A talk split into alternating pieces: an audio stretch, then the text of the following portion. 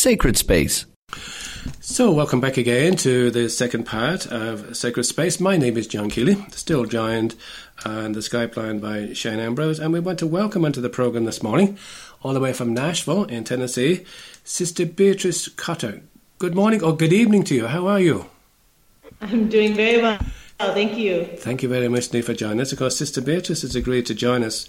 And this is all really in relation to the visits of the relics of St. Teresa of Lisieux and her parents, St. Louis and Zélie Martin.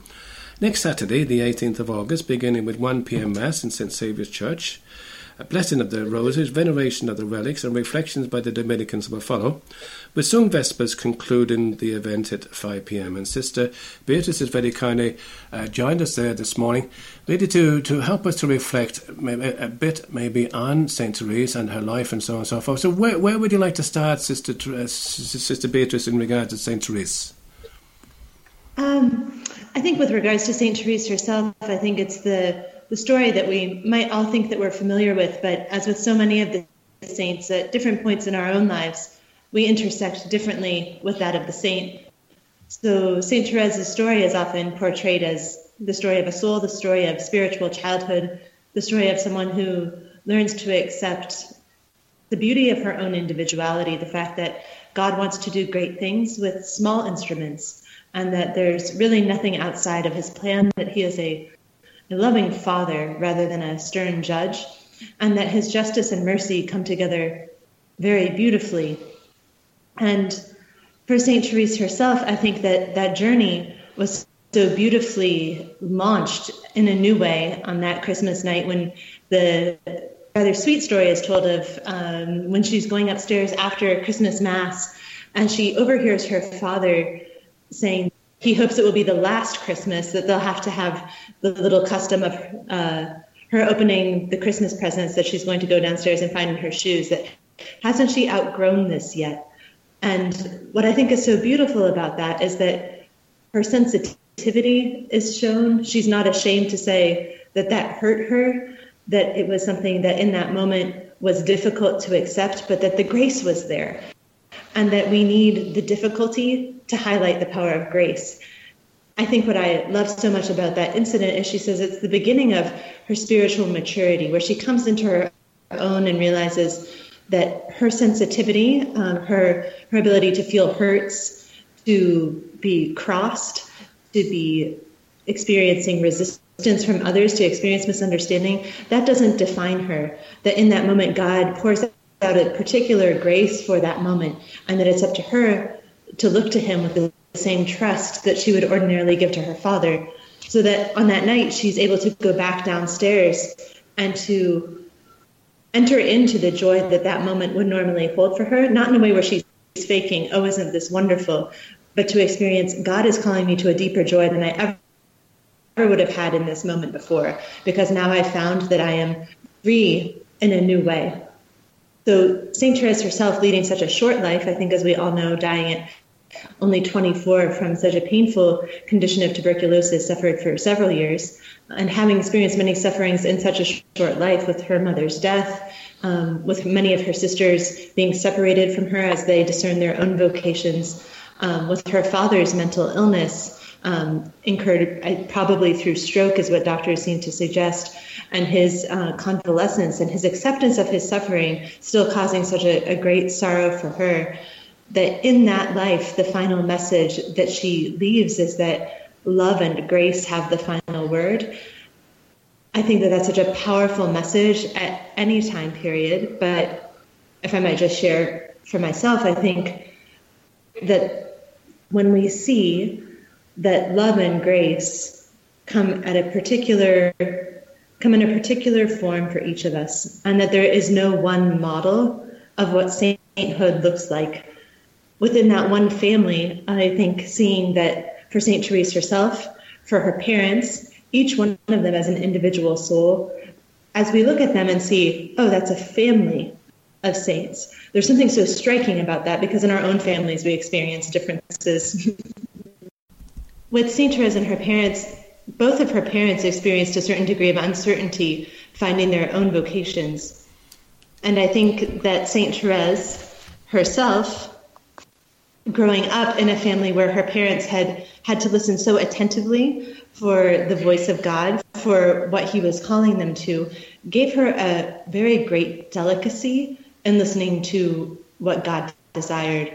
And I think for some of us at this point, perhaps either in the history of the particular place where we are living, in a particular situation in our family, that delicacy is something to really desire because God desires to give that that heightened sensitivity to his voice. Because it's in that heightened sensitivity that we become all the more aware of how precise his gifts are and how much he desires that each one of us become fully ourselves. The same way good parents don't want each child to be a carbon copy, one after the other. I wish you were more like your older sister, more like your older brother. We can have experienced maybe what that was like and know we wish that was not so. We wish that was not the message we had received. Why can't you be like someone else?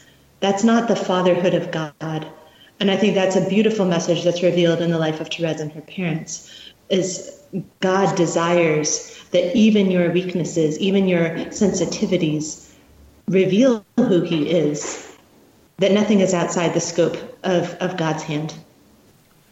Sister Beatrice, why, why would you think that um, Saint Therese seems to be so popular with, with, with most Catholics, especially here in Ireland?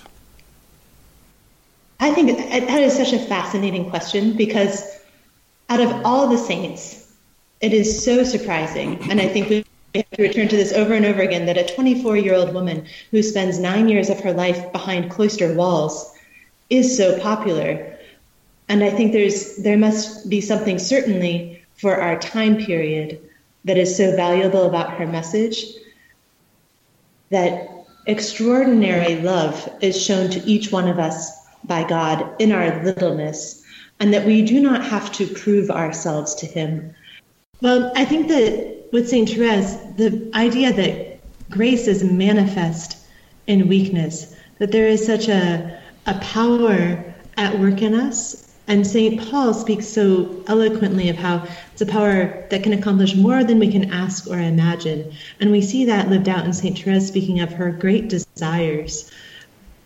But for some of us, it can often seem that we have to we have to prove ourselves to God or perhaps to the God God that is our, our, our own self image or the God of others' opinions, where I have to look a certain way in order to be a saint. I have to act a certain way. And certainly, there are very, very, very real demands that the gospel makes on us in terms of how we should live and act and speak as temples of the Holy Spirit. But no two temples are going to look exactly the same in the Christian tradition. You know, there was the one temple of, of the Jews, but for Christians, each one of us being a temple of a certain kind reflects God differently. And I think that's part of what appeals to people about St. Therese is you start to pick up on this idea that he could even choose me. Mm. There's he could even choose me. And in a time that's so focused on performance and evaluation and on, you know, how much is this liked or loved or retweeted, there's something so unconditional about what's offered in Christ, and Saint Therese puts that forward so well. The last time Saint Teresa was Saint Teresa of Lisieux was in Ireland, hundreds of thousands of people um, flocked to visit uh, and say hi and pray at her relics. Say hi. Sorry, that's a very informal way of putting it. But for, for many no, no. people, you know, for many people, it was you know they were getting to meet you know as you said one of their one of their popular saints. So um, you know, St. Therese and her parents are coming to visit Limerick, and you guys at the sorry, you at the the, the Dominican Sisters, uh, no. you guys go to, you're, going to ho- you're going to host them. yes, having a, a, family party. Yeah, I was going to say it's kind of like it's if, you know if you think about it, you're you know it's you know you're you're you're hosting three saints. It's like okay, where do we start with this one? Uh, so so when are they actually going to arrive? Well, they're going to arrive just before the one o'clock mass on Saturday, the 18th of August. Mm-hmm. And then they'll be the relics will be in the church until just after five o'clock when we'll conclude with sung vespers.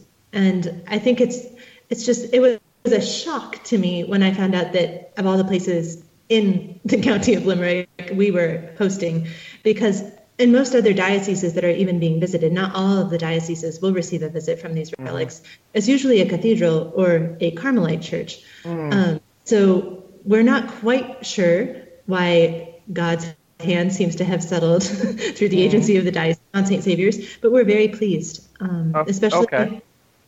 especially in view of the World Meeting of Families. Exactly, and I suppose what we should say to people is that the, the visits of the relics of Saint Teresa of Lisieux and her parents, uh, Louis and Zélie Martin, um, it's part of the World Meeting of Families, and it's been organised jointly between the Order of Carmelites and the Order of, Disc- Order of Discalced Carmelites in, in Ireland. And the relics are actually going to be at the Phoenix Park uh, for the papal mass on the 20, uh, 26th of August. And the, uh, the, the Dominican Society, the Carmelites, uh, will be doing a, a, small presentation about Saint Therese and the spirituality of Saint Therese before the papal mass begins. And it's as you said, as you said, Saint, uh, sister, it's it's a great honour to have them visiting Limerick. And I, I, I, and I would encourage as many people as possible uh, to call in and say hi.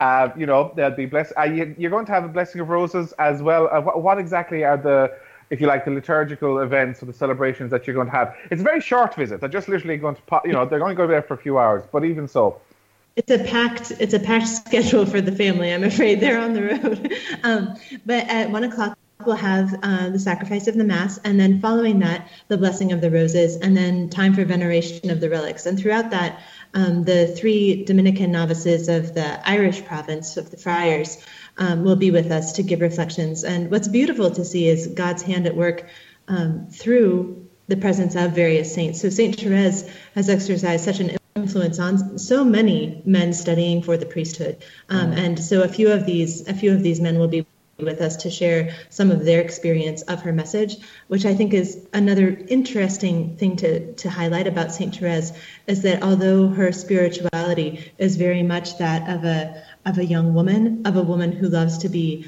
thought of as a daughter, who might have been thought of as a little bit of a princess, um, there's mm. something really appealing for many many people and often for men who are called to give their lives as priests. And i think there's there's a lot there for people to consider as we mm. look at what vocation is about.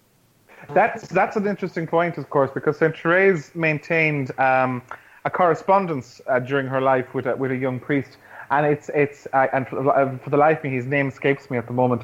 But it, it I've read it a couple of times, and like you said, it's very um, mothering and strong, but also you know held him to account in terms of his vocation and and where he was slipping. She kind of said to him, "Well, buck up, sonny boy, you you've got a job yes. to do." And very of course, much. you know, and of course, the other thing about it is, of course, Saint Therese is also the patron of the missions. Um, yeah. and, and for that regard, she's held in high regard by many of our, our missionary congregations in Ireland as well. Unfortunately, sister, we've come to the end of this segment of the program. Um, so you had a second piece of music for us. Do you want to tell us about it? Yes, this is a piece called Amazing Grace, which is uh, traditional and sung in many settings. This particular recording was done by some Dominican brothers um, from over here in the USA, and it's the the lyrics are probably known by many. But I thought it would be appropriate when we've been talking about Saint Therese to focus on a song that speaks of the power of God's grace at work in us uh, that can do immeasurably more than we realize, that can reach into any situation, that can reach into any family, that can reach into any suffering. So I thought this would suit very well the message that we're hoping that St. Therese and the relics of her parents will help to uncover next week. Excellent. Amazing grace, how sweet the sound that saved a wretch like me. How once was lost, was lost, but now I'm found. Was blind, but now I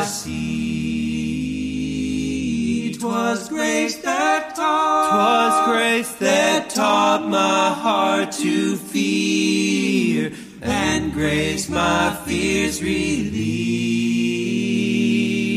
How precious did, how precious did, did that grace appear, the hour I first believed.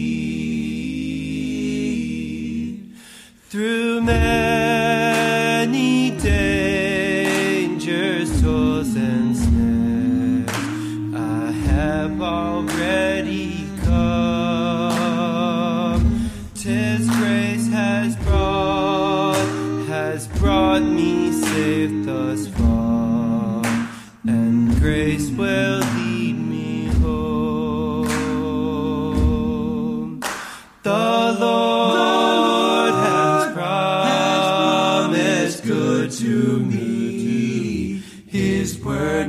hope secures. He will my shield, my shield and portion be, as long as life endures. When we've been there, when we've been there ten thousand years, bright shining as the sun, we've no less days, days to sing God's praise than when we first begun.